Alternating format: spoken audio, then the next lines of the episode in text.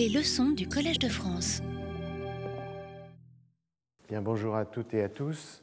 Certaines et certains d'entre vous ont pu s'étonner que euh, une série de leçons sur euh, la santé publique n'aborde pas, euh, ça ne vous aura pas échappé, n'aborde pas ce qui est le problème de santé publique majeur de cette période, à savoir le Covid ou la Covid.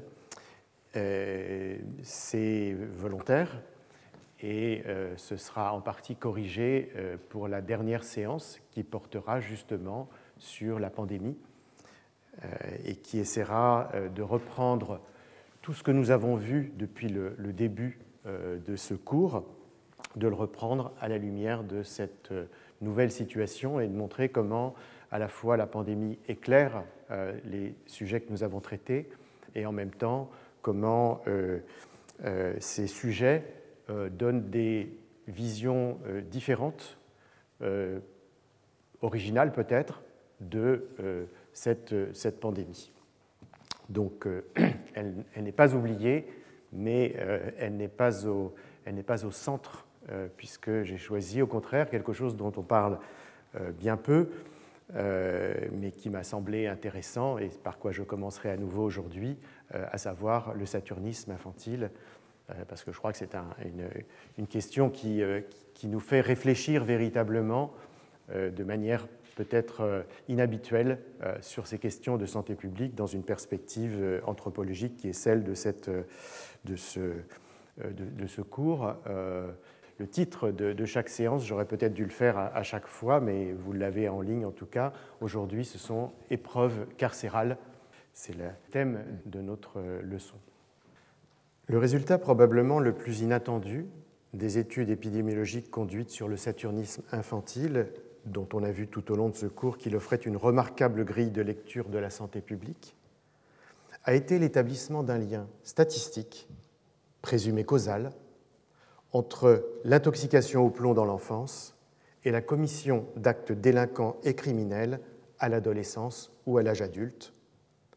Il est en effet pour le moins surprenant que la présence de ce métal dans les vieilles peintures, dans les canalisations d'eau ou dans l'air pollué par les gaz d'échappement puisse rendre compte d'une partie au moins de la délinquance et de la criminalité. Les premières suspicions concernant l'existence de cette relation entre les deux phénomènes remontent à une enquête conduite à Philadelphie auprès d'enfants suivis pendant plus de 20 ans après leur naissance, dans les années 1960. Mais c'est surtout à partir de la décennie 1990 que les travaux se sont multipliés autour de cette thématique aux États-Unis. La plupart repose sur deux protocoles méthodologiques très différents. Le premier consiste à suivre une cohorte d'enfants présentant des niveaux variables de contamination saturnine pendant une certaine période, en enregistrant l'occurrence d'une série de troubles tels que déficit d'attention, attitude hyperactive, conduite agressive, tendance impulsive, et la survenue ultérieure d'actes délictueux, puis à vérifier si une association statistique existe entre le taux de plomb et ces divers comportements dits asociaux. Le second procède à l'échelle non plus d'individus mais de territoires, en comparant les taux de délinquance et de criminalité dans des comtés ou des villes présentant des, différents euh, taux de plomb dans l'air ou dans différents types de métal dans les canalisations. Dans un cas, on parle donc d'enquête prospective et dans l'autre d'études écologiques. Le référentiel est le temps pour la première, l'espace pour la seconde. Mais quelle que soit la méthode utilisée, l'association statistique entre présence de plomb et commission d'actes délictueux est presque systématiquement retrouvée, quoique avec des intensités variables. Ainsi, les, sujets présentant une intoxication saturnine ont-ils beaucoup plus souvent que la moyenne un trouble de l'attention avec hyperactivité dans l'enfance et des conduites délinquantes à l'adolescence et à l'âge adulte? Des chercheurs ont notamment pu estimer qu'aux États-Unis, l'intoxication par le plomb à un jeune âge était responsable d'un cinquième de la criminalité et que sa baisse rendait compte de la moitié du recul spectaculaire des délits commis avec violence dans les années 1990 et 2000. Mais n'y a-t-il pas un biais dans l'établissement de ce lien entre les deux phénomènes, dans la mesure où d'autres facteurs, socio-économiques notamment, peuvent expliquer ces déviances? L'interprétation pose ainsi des problèmes non seulement techniques, mais aussi éthiques et politiques. Les explications sociobiologiques, c'est-à-dire les explications biologiques de faits sociaux, ne sont certes pas nouvelles et elles ont été largement critiquées dans le passé. Mais ici, la concordance d'études utilisant des méthodes diverses, soit de suivi d'enfants jusqu'à l'âge adulte, soit d'analyse au niveau de territoire, voire de groupe, que renforce la démonstration à la fois anatomopathologique et épidémiologique de la toxicité du plomb dans le cerveau, font peser un lourd soupçon sur le rôle de ce métal dans la survenue non seulement de déficits cognitifs, mais aussi de troubles mentaux, voire de pratiques délictueuses. Les enfants vivant dans des logements vétustes, contaminés par l'eau du robinet ou exposés au gaz d'échappement, auraient-ils donc plus de risques de devenir des adolescents délinquants? La difficulté, bien sûr, tient à l'existence de ces facteurs dits de confusion. Deux phénomènes peuvent en effet être statistiquement associés par le jeu d'un troisième qui agit simultanément sur les deux premiers. En l'occurrence, la proportion de logements vétustes et le taux de délinquance juvénile sont particulièrement élevés dans les milieux pauvres et parmi les minorités ethno-raciales, et ces variables sociales, minorité et pauvreté, sont associées à la fois au niveau élevé de contamination saturnine et à la fréquence d'actes délictueux. On peut donc se demander si ce n'est pas parce que les sujets les plus à risque d'être intoxiqués appartiennent à ces catégories marginales et défavorisées qu'ils sont aussi plus souvent impliqués dans la commission de délits. C'est pourquoi la plupart des enquêtes s'efforcent de contrôler ces variables de façon à pouvoir fournir des résultats formulés en termes dits de toutes choses égales par ailleurs. Ainsi, dans une étude cas témoin conduite en Pennsylvanie, la concentration osseuse élevée de plomb est retrouvée quatre fois plus souvent parmi des adolescents condamnés pour diverses infractions que parmi d'autres du même âge et de la même ville, sans antécédent judiciaire, et ceci après ajustement sur l'appartenance raciale, sur l'éducation, sur la profession des parents, sur la composition du foyer et sur les taux de criminalité du quartier. À la lumière des travaux réalisés sur au moins trois continents, il est possible d'affirmer qu'il existe entre le saturnisme infantile et la commission d'infraction une association statistique. Cette association ne peut cependant pas être considérée comme causale au sens strict, dans la mesure où l'un et l'autre de ces phénomènes sont eux-mêmes statistiquement liés aux conditions socio-économiques défavorables. Ainsi, au terme d'une recherche qui établit une relation entre l'intoxication saturnine et les crimes violents, en l'occurrence à partir d'une étude historique sur les homicides au début du XXe siècle, James Feigenbaum et euh, Christopher Muller concluent prudemment, il s'agit de Chicago, si l'exposition au plomb augmente bien la criminalité, alors la solution est d'investir dans l'élimination du plomb, et même si l'élimination du plomb n'entraîne pas de réduction de la criminalité, elle aura au moins supprimé un agent toxique dangereux dans l'environnement. On ne saurait être plus pragmatique. Sans donc en surinterpréter la, la signification, ces enquêtes ont l'intérêt de rappeler que les conditions matérielles au sens de l'état du logement dans lequel on habite, de l'eau que l'on boit, de l'air que l'on respire ont un impact important non seulement sur la santé physique des enfants, mais aussi sur leur santé mentale et à travers elle sur leur manière d'être au monde, laquelle à son tour influe sur leur devenir social.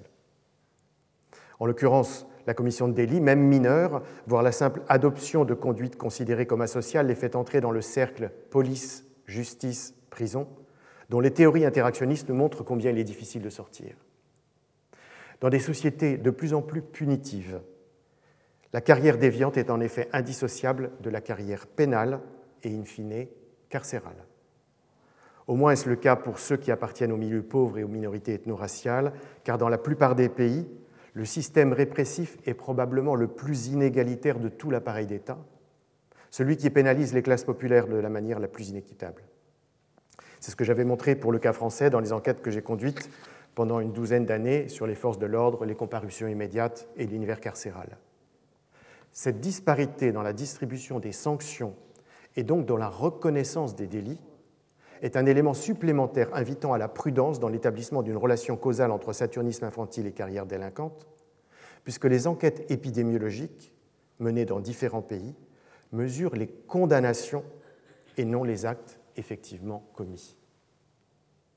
On peut voir dans cette interprétation d'une association entre perturbations cognitives et comportementales, qu'on suppose causées par le plomb et la commission d'infractions qu'on présume en résulter, un nouvel avatar de la longue histoire de la relation entre le traitement des troubles psychiques et le traitement des désordres sociaux. Sa généalogie est instructive. Il est en effet remarquable que la prise en charge de la folie et des illégalismes, pour parler comme Michel Foucault, qui en a été l'analyste le plus perspicace, que cette prise en charge donc ait été imaginée dans les dernières années du XVIIIe siècle sous la même forme, à savoir un enfermement spécifiquement dévolu à chacun, respectivement dans l'asile et dans la prison. Dans les deux cas, la modernisation s'est voulue une humanisation. Il s'est agi de libérer les insensés de leur chaîne et d'adoucir les peines des criminels. L'asile et la prison ont été pensés comme un progrès moral Certes, à considérer ce que l'un et l'autre sont devenus au XIXe siècle et XXe siècle, on peut avoir du mal à le croire, et pourtant, pourtant, il faut se souvenir de la situation qui prévaut au XVIIe et XVIIIe siècle pour les insensés aussi bien que les criminels, puisque c'étaient les termes utilisés à l'époque.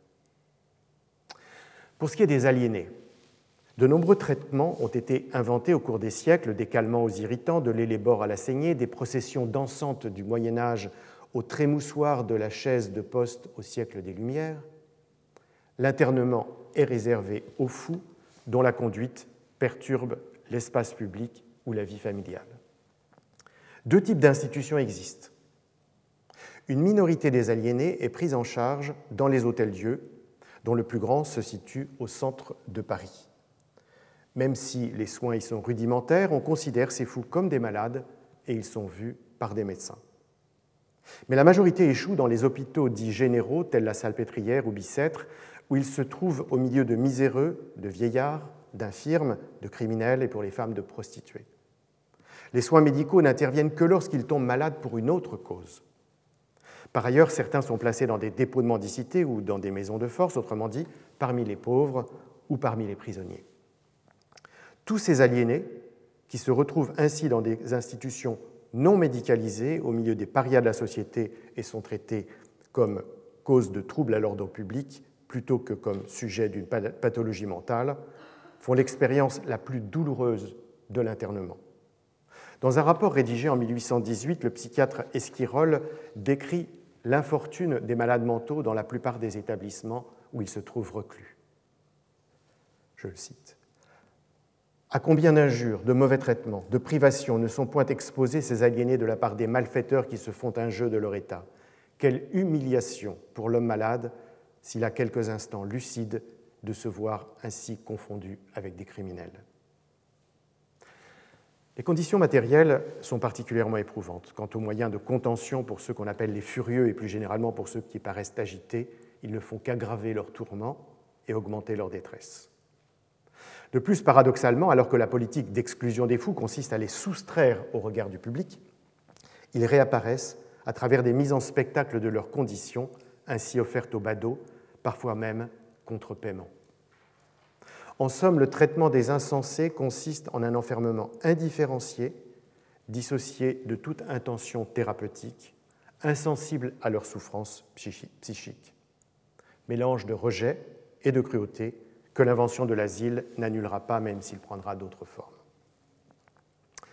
En ce qui concerne les auteurs de délits, en revanche, l'enfermement occupe jusqu'à la fin du XVIIIe siècle une place marginale dans l'arsenal des peines. Les châtiments sont extrêmement variés, allant de l'amende au bannissement, de la flagellation à la mutilation, de l'exposition sur le pilori à la condamnation aux galères, du port d'un vêtement signant la dégradation morale au marquage de la peau laissant une trace indélébile. Les exécutions sont rares mais publiques, elles sont un théâtre pour les foules, allant du bûcher à la pendaison en passant par le supplice de la roue. A l'inverse, l'enfermement est longtemps réservé aux accusés en attente de leur procès, détenus dans des bâtiments comportant quelques cellules miteuses, ou aux prisonniers par lettre de cachet incarcérés dans des forteresses d'État, généralement plus confortables. Il n'est donc pas punitif, mais soit préventif, soit politique. Il prend donc, il prend toutefois progressivement une place plus importante dans la seconde moitié du XVIIe siècle, avec, comme on l'a vu, la création des hôpitaux généraux. Mais on y trouve surtout, outre des aliénés, des mendiants, des vagabonds et des prostituées, ainsi que des enfants et des femmes pour lesquels les pères ou les maris demandent une correction contre paiement de leur séjour. Dans la plupart des cas, du reste, les décisions d'enfermer ne relèvent pas de la justice. Elles ne sont pas des condamnations, mais des manières de se débarrasser d'individus dont la seule présence trouble l'ordre public, voire des façons d'administrer l'ordre privé par une police des familles. C'est dans le même esprit que se développent au XVIIIe siècle les dépôts de mendicité dans les couvents et les abbayes, ainsi que les quartiers de force dans les hôpitaux généraux. On commence à y enfermer, en plus des mendiants et des vagabonds, les petits délinquants et parfois les criminels. La conciergerie et le Grand Châtelet sont les deux plus vastes prisons parisiennes. Le rapport rédigé pour Necker en 1780 par l'académicien Lavoisier sur ces établissements en fait, je le cite, un tableau affligeant pour l'humanité. Se construisent également, dans les années qui précèdent la Révolution, de véritables prisons qui présentent d'importantes variations de confort en fonction du statut social de ceux qu'elles hébergent, mais aussi des différenciations des institutions selon les délits commis. À Paris, la grande force est destinée aux prévenus et condamnés à de courtes peines, généralement de bonne famille, les madelonnettes étant l'équivalent pour les femmes tandis qu'on enferme les prostituées à la petite force et les condamnés à des peines moyennes avec les détenus pour dette à Sainte-Pélagie. Mais les conditions les plus indignes sont réservées aux condamnés aux peines longues ou aux travaux forcés en attente de leur transfert, qu'on enferme à Bicêtre, l'équivalent étant pour les femmes Saint-Lazare. Comme l'écrit Foucault, on commence alors à concevoir un système pénal comme un appareil pour gérer différentiellement les illégalismes. Même si l'hôpital général continue, comme à Bicêtre et à la Salpêtrière, à mélanger les criminels avec les miséreux et les insensés, il est progressivement admis que l'assassin ne peut pas être avec le miséreux. Résumons. Jusqu'à la fin du XVIIIe siècle, le grand renfermement concerne presque indifféremment l'ensemble des indésirables. Pour l'essentiel, il n'a pour fonction ni de soigner la folie, ni de corriger les illégalismes. À l'exception de ceux qui trouvent place dans les hôtels-dieux, les insensés ne bénéficient pas d'une prise en charge médicale, on les laisse à la merci des autres reclus et à la discrétion des personnels, et s'ils manifestent des attitudes inconvenantes ou agressives, on les enchaîne. Jusqu'à la veille de la Révolution, le dispositif d'internement des hôpitaux généraux, des maisons de force et des dépôts de mendicité se concentre principalement sur les nécessiteux, les vagabonds et les prostituées, autrement dit, celles et ceux dont la présence dans l'espace public dérange, dérange un certain ordre moral et qu'on enferme sans procédure judiciaire. Seules quelques prisons incarcèrent spécifiquement des personnes jugées ou en attente de jugement, dont le nombre augmente pendant la période révolutionnaire. Dans ces diverses institutions, tous ces rebuts de la société sont enfermés pour des durées indéterminées, dans des conditions d'insalubrité, de dénuement et d'abjection, et ils se trouvent souvent soumis à des traitements d'une insoutenable violence. Ce qui vient d'être évoqué pour la France est observé dans le reste de l'Europe avec toutefois d'importantes variations. Ainsi, en Angleterre, on a commencé plus tôt à séparer les insensés, notamment dans le Bethlehem Royal Hospital, qui en a reçu dès le XIVe siècle. On y a plus tard mis en œuvre des traitements à base de bains froids, de purgatifs, de vomitifs et de saignées, si éprouvants qu'on était obligé de sélectionner les malades susceptibles de les endurer. Tandis qu'on faisait de l'exhibition des fous devant des curieux une attraction lucrative pour l'établissement. Les terribles conditions faites aux malades ont contribué à la sinistre réputation de Bedlam, comme le langage populaire l'a renommé. Et c'est en partie contre ces pratiques que fut créé en 1750 le St. Luke's Hospital for Lunatics. Quant aux prisons anglaises, on en comptait au XVIIIe siècle plus de 300, dont la plupart n'étaient constituées que d'un corps de garde ou d'une seule cellule. Mais la plus grande, Newgate, à Londres, accueillait jusqu'à 300 prisonniers. Les personnes qui séjournaient y restaient généralement peu de temps dans l'attente de la venue d'un juge pour leur procès ou du règlement de leurs dettes, les débiteurs impécunieux représentant plus de la moitié des prisonniers. Les lieux étaient sales, l'air vicié, l'eau inexistante, l'odeur pestilentielle, le bruit insupportable. La nourriture était réduite et de mauvaise qualité, et les détenus étaient dépendants de leur fortune personnelle et du bon vouloir de leurs geôliers. Certains prisonniers acquittés ne pouvaient pas sortir tant qu'ils n'avaient pas payé des droits à ces derniers. Les hommes et les femmes étaient rarement séparés pendant la journée, malades et déficients mentaux se mêlaient aux autres détenus. En somme, l'enfermement de la folie et des illégalismes en Angleterre, s'il procédait d'une différenciation plus précoce et plus grande qu'en France, n'en demeurait pas moins une relégation indigne. Ce sont précisément cette relégation et ces conditions jugées inhumaines dans un temps où l'idée même d'humanité est en train de s'inventer qui vont susciter la réaction des réformateurs de la toute fin du XVIIIe siècle. En France, Philippe Pinel en Angleterre, William Tuke, s'engage dans un combat pour un meilleur traitement des insensés. Le premier, Philippe Pinel, psychiatre, est nommé à Bicêtre en 1793 et prend l'exemple sur un surveillant, Jean-Baptiste Pussin, qui enlève leur chaîne aux malades et apaise ainsi leur agitation. Muté deux ans plus tard à la Salpêtrière, il libère à son tour les aliénés d'un geste devenu iconique et rédige un influent traité dans lequel il les décrit comme des sujets de leur maladie. Le second, William Tuke, Quaker philanthrope, découvre à l'occasion de la mort d'une femme souffrant de mélancolie au York Lunatic Hospital la manière dont sont traités les malades et décide de créer pour eux, en 1796, un lieu plus accueillant, The Retreat, également à York. Les méthodes employées pour les soigner sont moins agressives, le régime alimentaire est mieux équilibré, l'exercice physique est privilégié.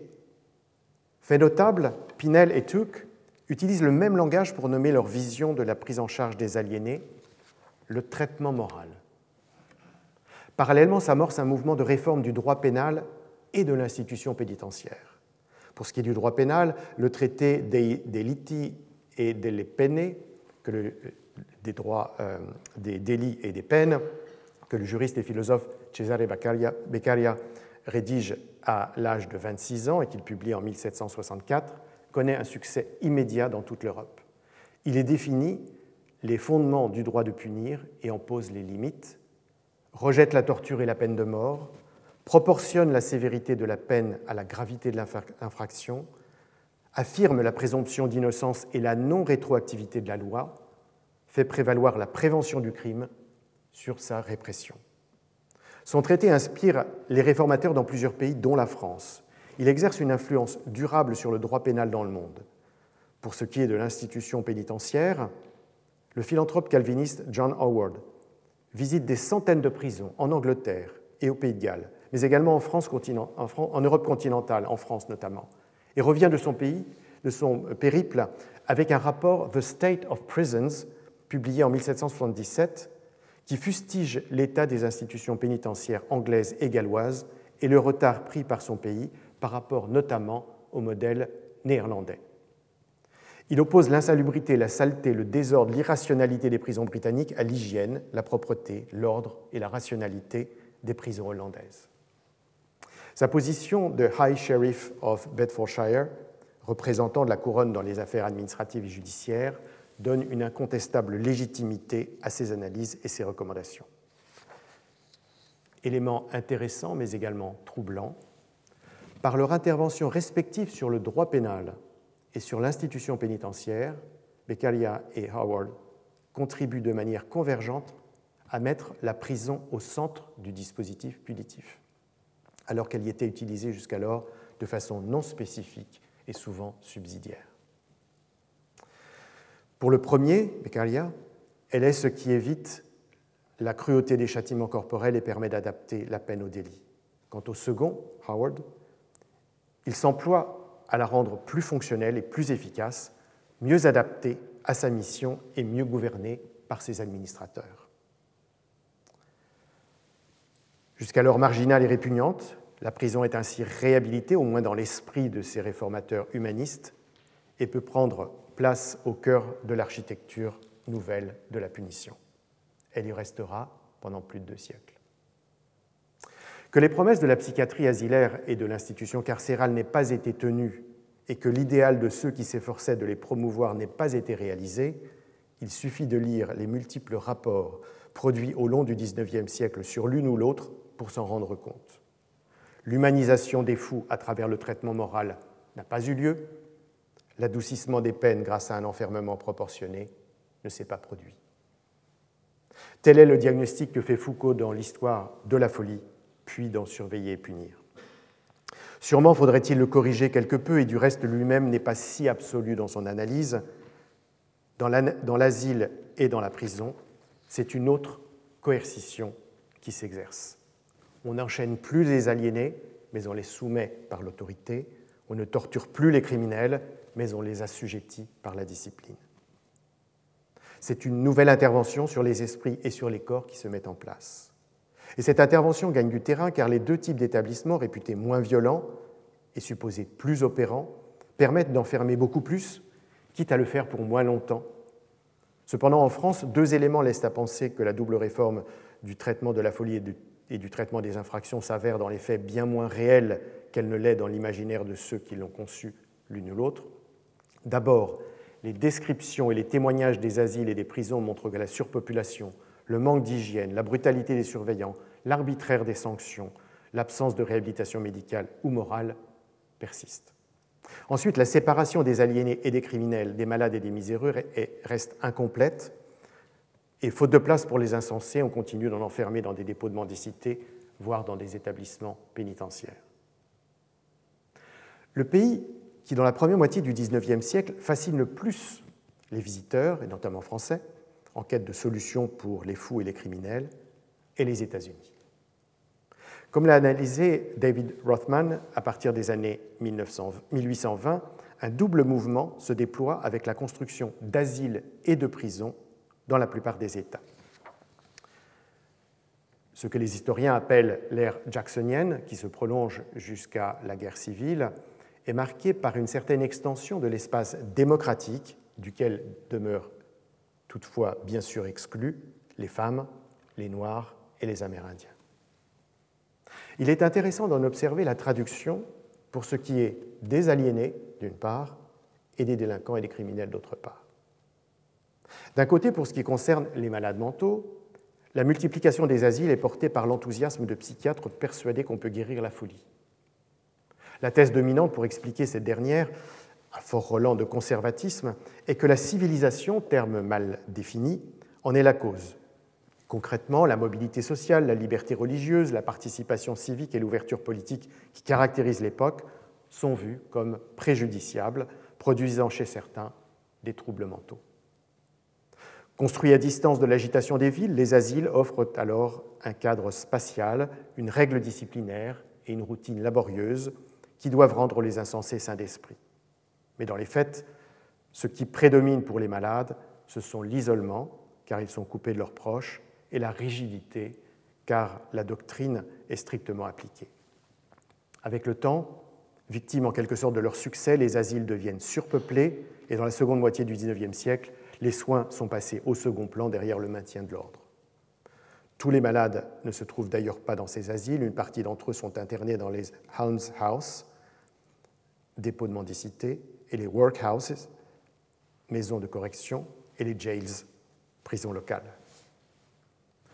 D'un autre côté, pour ce qui est des délinquants et des criminels, se développe un réseau de prisons selon deux modèles bien connus visant de manière différente à la réhabilitation morale des détenus sans usage en principe de la force physique. Le premier, dit Congregate, inspiré de l'Auburn Prison dans euh, l'État de New York, repose sur une organisation de travail collectif dans un silence absolu le jour et un isolement cellulaire la nuit. Le second, dit Separate, mis en œuvre dans euh, le Eastern State Penitentiary de Philadelphie, implique de jour comme de nuit une solitude forcée dans une cellule individuelle où le seul contact possible est avec le personnel pénitentiaire. Au-delà de l'évidente différence entre les deux, l'un intégrant les bénéfices économiques d'un travail gratuit, l'autre se concentrant sur la réforme morale d'un détenu solitaire. Le principe est dans les deux cas la soustraction au monde extérieur, considéré comme corrupteur, au point que ni les visites ni le courrier ne sont autorisés.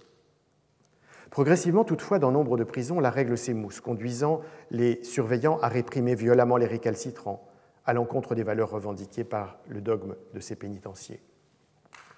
Le parallèle entre les philosophes euh, entre les philosophies des asiles et des prisons de l'ère jacksonienne est ainsi remarquable.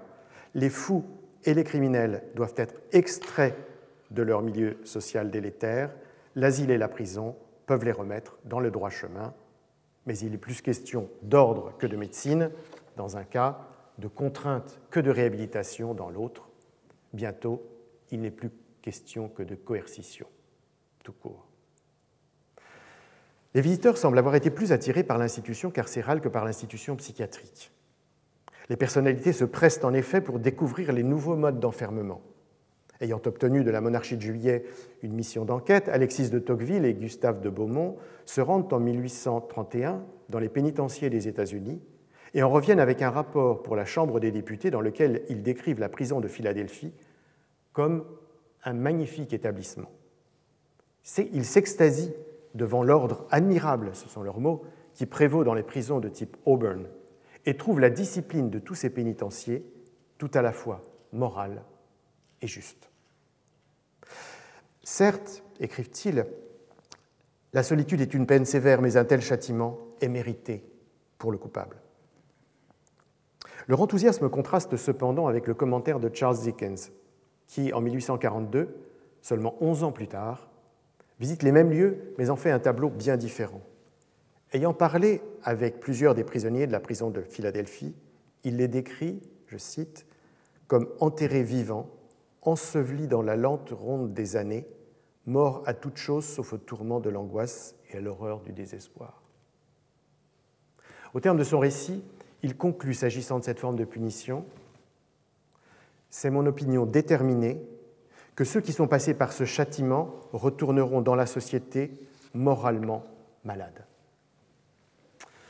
En fait, si le modèle Separate a été peu reproduit aux États-Unis, à la différence de son rival Congregate, bien moins coûteux et plus rentable, qui lui a fait école, il n'en a pas moins laissé une trace profonde dans la généalogie pénitentiaire en créant un dispositif qui s'est ensuite généralisé et normalisé dans toutes les prisons des États-Unis et bien au-delà, le solitary confinement, isolement disciplinaire, pratique la plus radicale et expérience la plus délétère de l'enfermement contemporain, puisqu'on sait aujourd'hui qu'il favorise le développement de manifestations psychotiques et le risque de pulsions suicidaires.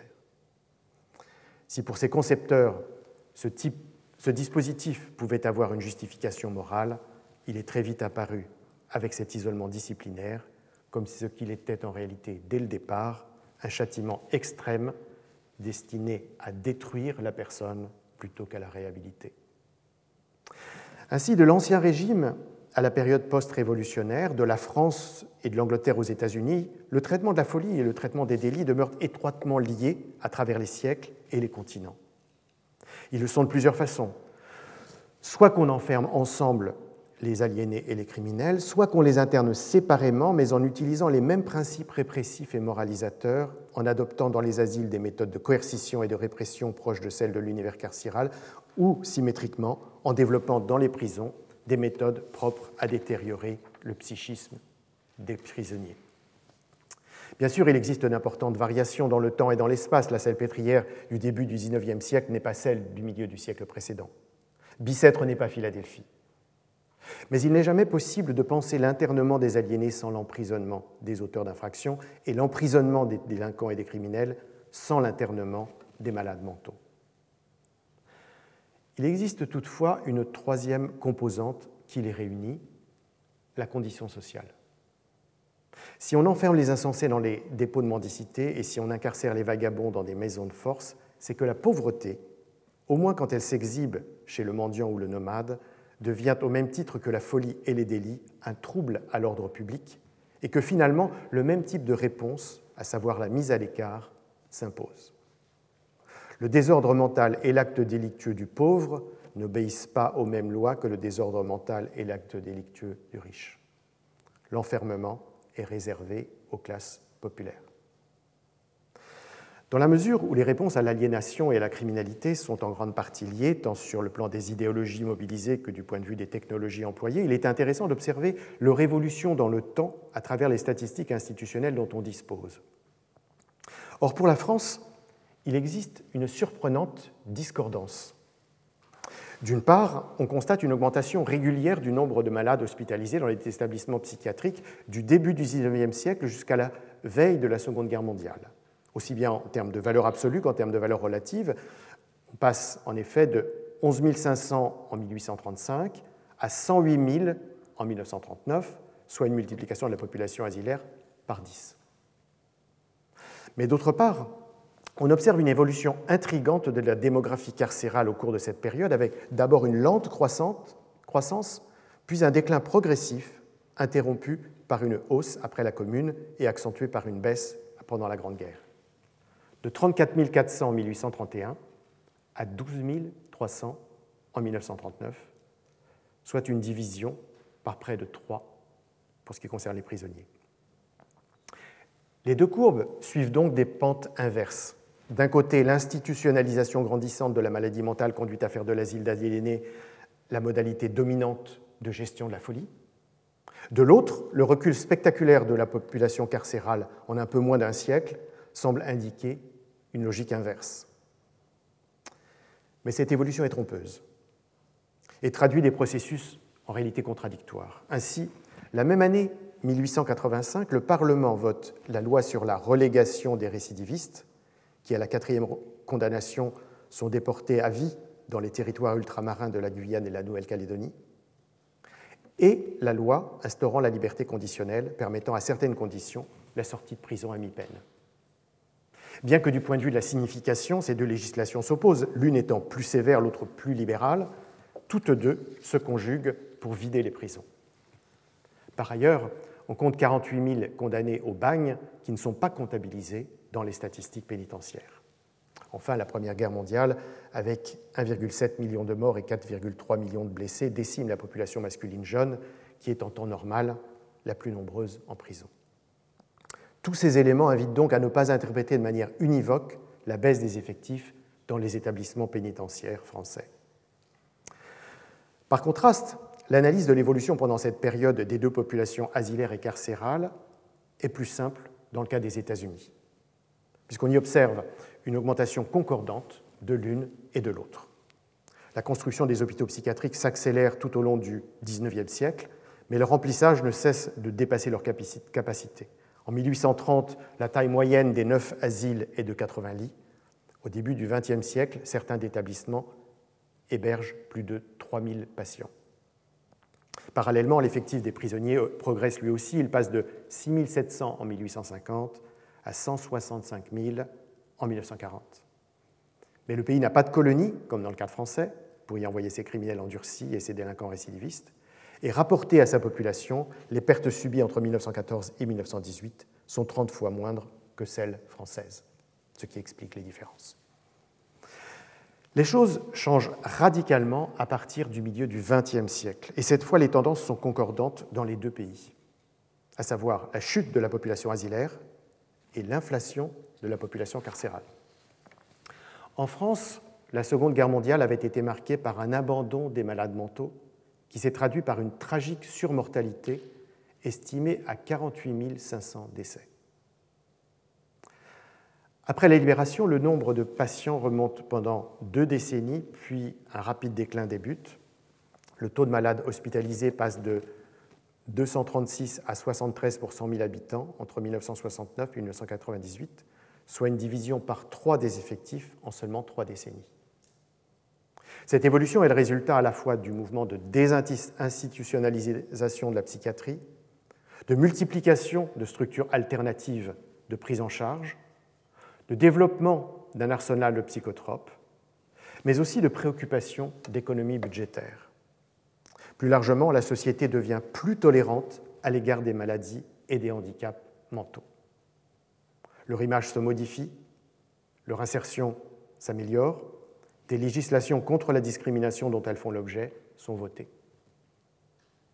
A l'inverse, la démographie pénitentiaire, qui avait été pléthorique juste après la fin du conflit mondial, à cause des personnes incarcérées pour fait de collaboration, atteint son point, le, son point le plus bas au milieu des années 1950, mais ne cesse depuis lors d'augmenter.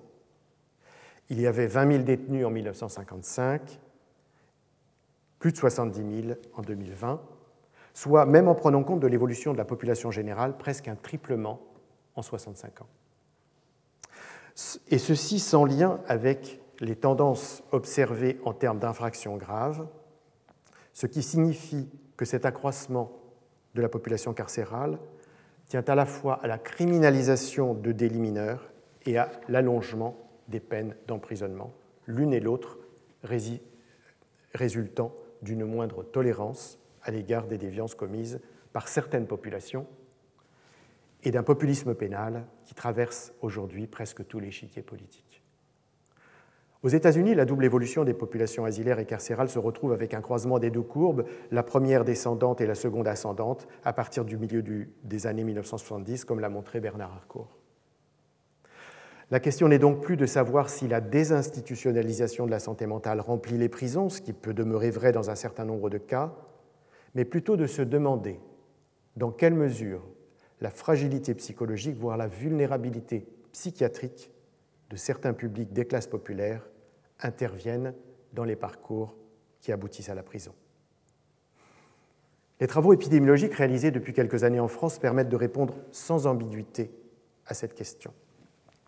Les personnes qui entrent en prison présentent pour une grande partie d'entre elles des troubles mentaux plus ou moins graves.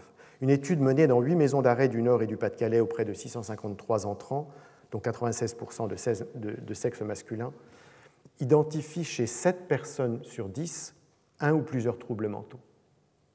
Parmi l'ensemble des nouveaux détenus, on note euh, dans 27% des cas un épisode dépressif au cours des deux dernières années, pour 26% une anxiété généralisée dans les six mois écoulés et 15% de risques suicidaires moyens ou élevés. De plus, 7% présentent des symptômes d'allure psychotique, 7% décrivent des épisodes maniaques passés et 5% manifestent un état de stress post-traumatique.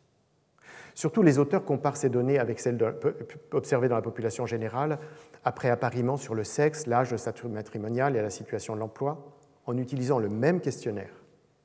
Et ils constatent que la dépression, l'anxiété et la psychose sont presque de deux fois plus fréquentes chez ceux qui vont en prison, le risque suicidaire et les, antécédents maniaques près de trois fois, l'état de stress post-traumatique dix fois. On voit donc que les personnes condamnées à un emprisonnement ferme avec mise à exécution de leur peine, et l'on sait combien à la fois la prison ferme et l'exécution de la peine sont socialement différenciées, souffrent fréquemment et de manière disproportionnée par rapport au reste des Français de désordres psychiques et de pathologies psychiatriques, pour certaines graves, souvent associées à des dépendances. Si donc il n'est pas certain que les individus qu'on emprisonne aujourd'hui auraient autrefois été internés comme malades mentaux, il est en revanche évident que nombre d'entre eux relèvent de soins psychologiques ou psychiatriques au moins autant que d'une institution carcérale dont la triste réalité ne peut que les aggraver. La rigoureuse enquête conduite par Bruno Falissard et son équipe de l'INSERM donne la mesure du problème. Elle concerne 800 hommes détenus, tirés au sort dans 20 prisons, qui ont été interrogés séparément par un clinicien junior à l'aide d'un questionnaire et un clinicien senior au cours d'un entretien ouvert, les deux diagnostics étant ensuite comparés et discutés. En se limitant ici aux diagnostics faisant l'objet d'un consensus entre eux, il apparaît que seuls 13% des prisonniers étaient considérés comme normaux sur le plan mental. 51% présentaient des troubles légers ou modérés, 23% des troubles manifestes, 13% des troubles graves, dont 2% très graves. Pour ce qui est des pathologies ainsi repérées, 6% des sujets de l'étude souffraient de schizophrénie, 8% d'autres troubles psychotiques, 24% de dépression sévère, 18% d'anxiété diffuse, 14% de névrose traumatique 11% de phobie sociale et 10% d'agoraphobie. De plus, 12% étaient dépendants à l'alcool et 15% aux drogues. Ces chiffres montrent l'importance du problème de la maladie mentale en prison, quand seul un détenu sur huit n'en présente aucun symptôme et quand un sur huit également souffre de formes graves ou très graves. Plusieurs études montrent de plus que si une partie des détenus entrent en prison avec des maladies mentales, d'autres souffrant de ces désordres n'en avaient jamais eu auparavant. De plus, deux éléments intervenus au cours des dernières décennies doivent être ajoutés. D'une part, dans le milieu extérieur, la prise en charge des jeunes adultes des classes populaires par la psychiatrie publique est de plus en plus difficile à organiser, faute de professionnels dans leur environnement. Et d'autre part, dans les tribunaux, l'irresponsabilité pénale est de moins en moins souvent invoquée par les experts psychiatres et acceptée par les magistrats, conformément aux nouvelles dispositions de la loi. Les malades mentaux sont donc de plus en plus souvent condamnés pour leurs actes délictueux au nom du critère de dangerosité invoqué par ce qu'on appelle la nouvelle criminologie. En conséquence, dans la traditionnelle combinaison infraction-aliénation, le fléau de la justice s'est fortement déplacé vers le premier terme. Pour le législateur comme pour les juges, un malade mental délinquant est d'abord un délinquant. La prison deviendrait-elle alors le lieu où l'on soigne? Assurément non. Elle est avant tout le lieu où l'on enferme. Les données administratives officielles ne laissent aucun doute à ce sujet. Nombreux dans les prisons, les détenus présentant des troubles mentaux sévères pour certains bénéficient en effet de soins très limités. Si les délais de consultation sont souvent brefs lorsqu'il s'agit d'une urgence, tel un risque suicidaire, une décompensation psychotique ou un état de manque, pour autant toutefois que cette urgence soit reconnue par le surveillant qui en transmet la demande. A l'inverse, les cas moins graves peuvent être différés pendant des semaines, les consultations psychologiques n'étant quant à elles jamais à moins de six mois. Dans la maison d'arrêt où j'ai mené mon ethnographie, les condamnés à des courtes peines, souvent fragiles car beaucoup découvraient la prison, devaient donc renoncer à toute prise en charge. Quant aux autres, qui restaient plus longtemps dans l'établissement, ils étaient dans l'expectative, tel cet homme angoissé et insomniaque qui avait demandé huit mois plus tôt à voir une psychologue et n'avait toujours pas eu de consultation. On conçoit alors l'épreuve que représente l'écart entre la souffrance d'une attaque de panique ou d'un syndrome dépressif dans cet univers carcéral anxiogène et l'expérience d'une longue privation de tout soutien. À bien des égards, la situation est encore pire aux États-Unis pour au moins trois raisons. La fermeture à marche forcée des hôpitaux psychiatriques a mis dehors nombre de patients sans prise en charge faute d'assurance maladie. Le système pénitentiaire démesuré, avec ses établissements gigantesques, produit une violence considérable de la part du personnel comme de la part des autres détenus. Et la délégation d'une partie de l'activité carcérale à des entreprises privées plus intéressées par les bénéfices qu'elles peuvent en tirer que par les prestations qu'elles sont censées apporter a conduit dans les institutions correspondantes à une dégradation de leur prise en charge. Une enquête aux États-Unis auprès de 1 256 000 détenus révèle une prévalence des troubles mentaux parmi 45% d'entre eux dans les prisons fédérales, 56% dans les prisons d'État et 64% dans les prisons locales. Au sein de ces dernières, les jails, dans lesquels on enferme des personnes en attente de leur jugement incapables de payer leur caution, ainsi que des condamnés à de courtes peines, 54% des prisonniers déclaraient des symptômes maniaques, 30% des signes dépressifs et 24% des manifestations évocatrices de pathologies psychotiques, autrement dit des formes graves de maladie mentale. Comparé à la population générale, ils avaient 25 fois plus de symptômes maniaques, 4 fois plus de signes dépressifs et 8 fois plus de manifestations psychotiques. Fait intéressant, 3 détenus sur 10 dans les prisons fédérales et d'État et 4 sur 10 dans les prisons locales présentaient des troubles mais n'avaient pas d'antécédents psychiatriques. Il ressort donc deux éléments importants de cette étude. D'abord, la prévalence des, des, pathologies psychiatriques dans les prisons est considérable par rapport au reste de la population, et une part significative de ces pathologies résulte des conditions mêmes de l'incarcération puisqu'elle n'existait pas avant. Ensuite, les taux plus élevés de troubles mentaux dans les prisons locales montrent que les accusés en attente de jugement et les auteurs de délits mineurs, plus vulnérables psychologiquement que ceux qui ont commis des faits graves et sont condamnés à des peines lourdes. Les constats faits en France et aux États-Unis se retrouvent dans de nombreux pays, avec toutefois un problème scientifique troublant. Alors que les prisons des pays occidentaux regroupent le tiers des détenus dans le monde, 99% des études sur la santé mentale portent sur ces prisons. C'est dire que la situation dans le reste des pays, et notamment dans ceux du Sud, demeure quasiment inconnue. En somme, même si les nosographies varient d'un pays à l'autre et si les méthodes présentent une certaine hétérogénéité, il ressort de l'ensemble de ces travaux des faits robustes. La fréquence des troubles mentaux graves, y compris des psychoses, le rôle de l'incarcération dans la production de ces troubles, une partie des détenus n'en signalant pas d'antécédents psychiatriques, l'aggravation de ces troubles lors du séjour en prison suggéré par les attaques de panique, la phobie sociale ou l'agoraphobie, et la défaillance massive de la prise en charge par des services spécialisés déficients. En raison notamment de comportements parfois décrits comme antisociaux, les personnes souffrant de troubles mentaux ont plus de risques de commettre des actes qui les conduiront en prison et une fois incarcérées, ont plus de risques de commettre des actes qui produiront des sanctions, le plus souvent, le plus souvent l'isolement disciplinaire. À quoi s'ajoutera la prolongation de leur séjour et parfois l'existence de complications dramatiques avec des automutilations et des gestes suicidaires, comme j'ai pu le constater lors de mon enquête.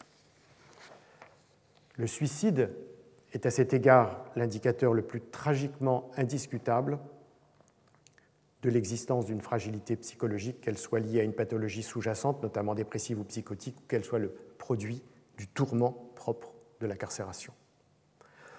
En 1960, on comptait 4 suicides pour 10 000 détenus en France. En 1996, le taux culminait à 24 pour 10 000, soit une multiplication par 6 en 36 ans. En 2018, à la suite de la mise en œuvre d'un plan de prévention, le taux était redescendu à 18 pour 1000, soit encore 4 fois plus que ce qu'il était il y a plus d'un demi-siècle. C'est environ le double de ce qui est observé en Angleterre, en Allemagne, en Italie au Danemark, quatre fois plus qu'en Espagne, en Irlande, en République tchèque. La France est le pays d'Europe où l'on se donne le plus la mort en prison. Comment comprendre pourquoi ce que les démographes appellent sursuicidité carcérale est si considérable en France? L'imputer à l'état de dégradé des prisons, comme on tente à le faire, est une explication trop simple. En fait, deux éléments se combinent. D'une part, la chaîne pénale au terme de laquelle se trouve l'incarcération, et d'autre part, la condition carcérale qui se réfère à la réalité de la vie en prison. Une première série de données révèle l'importance de ce qui se joue dans la chaîne pénale.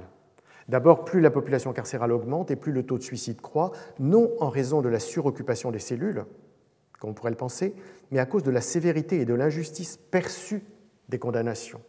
En effet, l'accroissement du nombre de détenus correspond en bonne part à des incarcérations pour des délits qui, jusqu'à une période récente, ne faisaient pas l'objet d'une telle sanction. Ensuite, le taux est deux fois plus élevé parmi les personnes écrouées et incarcérées que parmi les personnes écrouées mais maintenues en liberté, le plus souvent à l'extérieur, le plus souvent sous bracelet électronique. Or, le choix est fait de l'incarcération dans 85% des cas. Ces deux éléments montrent que dans le moment punitif que traverse la société française, comme d'autres, les politiques pénales et les pratiques judiciaires consistant à privilégier l'emprisonnement par rapport aux autres mesures possibles participent du degré élevé de suicide. Mais la condition carcérale, en tant que telle, joue aussi un rôle décisif. Près d'un suicide sur dix a lieu pendant la première semaine de l'admission et le quart au cours des deux premiers mois. C'est dire que ce que nombre de juges appellent le choc de l'incarcération et dont ils sont persuadés qu'il donne une leçon bénéfique aux auteurs d'infractions peut s'avérer particulièrement mortifère. Car choc il y a bien qui résulte notamment de la somme des privations dont le prisonnier fait d'un jour à l'autre l'expérience. Quant au placement en cellules disciplinaires, qui sanctionne la grande majorité des fautes commises en prison, il est particulièrement redouté par les plus fragiles. Le risque de suicide y est multiplié par 10 par rapport à ce qu'il est en cellule normale, la moitié de ces drames se produisant le jour ou le lendemain d'une sanction dont les conséquences délétères sur le psychisme sont bien connues. À cet égard, il faut souligner que le tiers des personnes qui se sont suicidées avaient des antécédents psychiatriques, que la moitié étaient suivies en psychiatrie et que la moitié avait déjà fait des tentatives de suicide. En somme, on se suicide beaucoup plus en France en raison à la fois de la manière dont on condamne et de la façon dont on enferme. Parvenu à ce point, il est intéressant de retracer le chemin parcouru dans ce parallèle entre traitement de la maladie mentale et traitement de l'acte délictueux. Jusqu'à la fin du XVIIIe siècle, on ne fait guère de distinction entre l'insensé et le criminel, et tous deux se retrouvent le plus souvent dans les mêmes lieux, hôpitaux généraux, dépôts de mendicité ou maisons de force, en compagnie des mendiants et des vagabonds. La double révolution par laquelle on retire ces chaînes à l'aliéné en l'internant dans un asile et on substitue au châtiment corporel l'enfermement du délinquant dans une prison, semble introduire une séparation radicale entre la pathologie et la déviance.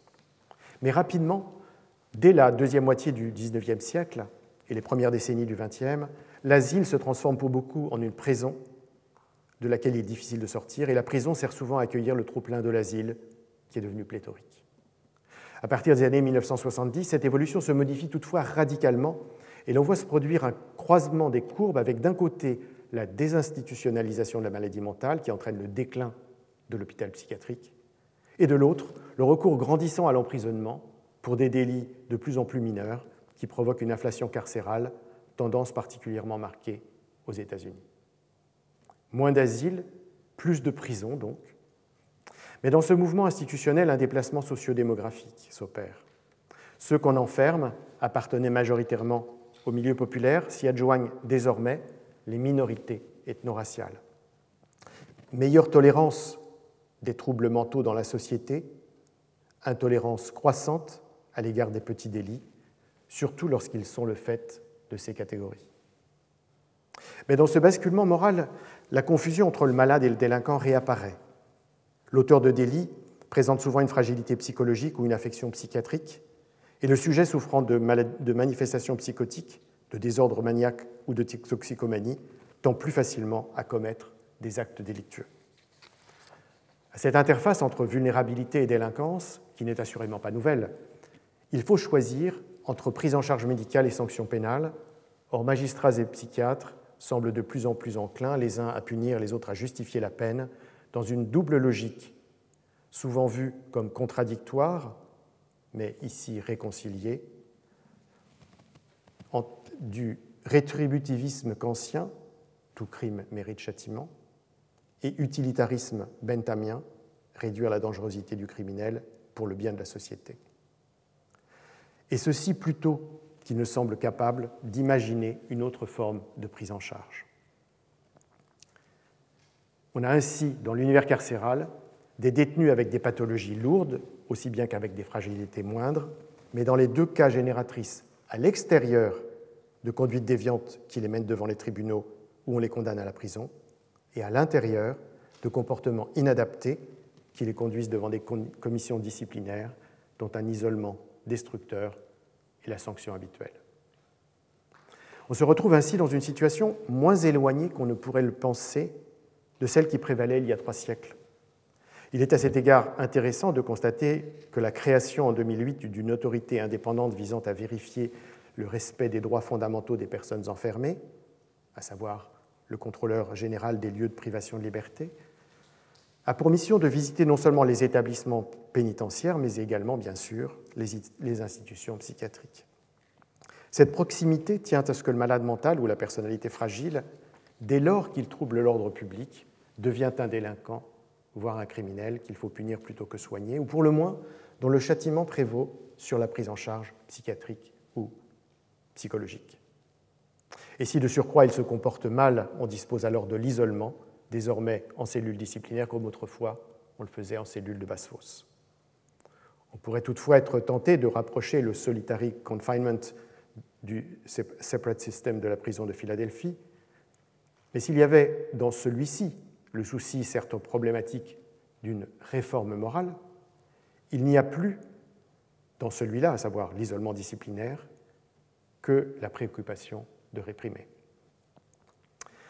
Quant à la composition sociale de ces lieux d'enfermement, si l'hôpital général regroupait les fous, les criminels les pauvres dans un même espace, l'établissement pénitentiaire, notamment maison d'arrêt en France et jail aux États-Unis, les réunit en quelque sorte dans les mêmes personnes, puisqu'une part significative des détenus présentent des troubles mentaux et appartiennent aux catégories défavorisées.